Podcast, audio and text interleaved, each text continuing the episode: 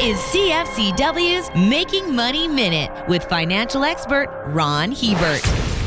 A widely followed stock market theory, popularized by the Stock Traders Almanac, claims that as January goes, so follows the full year. If they are right, investors should exercise caution going forward for the rest of two thousand twenty-one because its first month was down two percent. But there are reasons to take the January barometer with a grain of salt.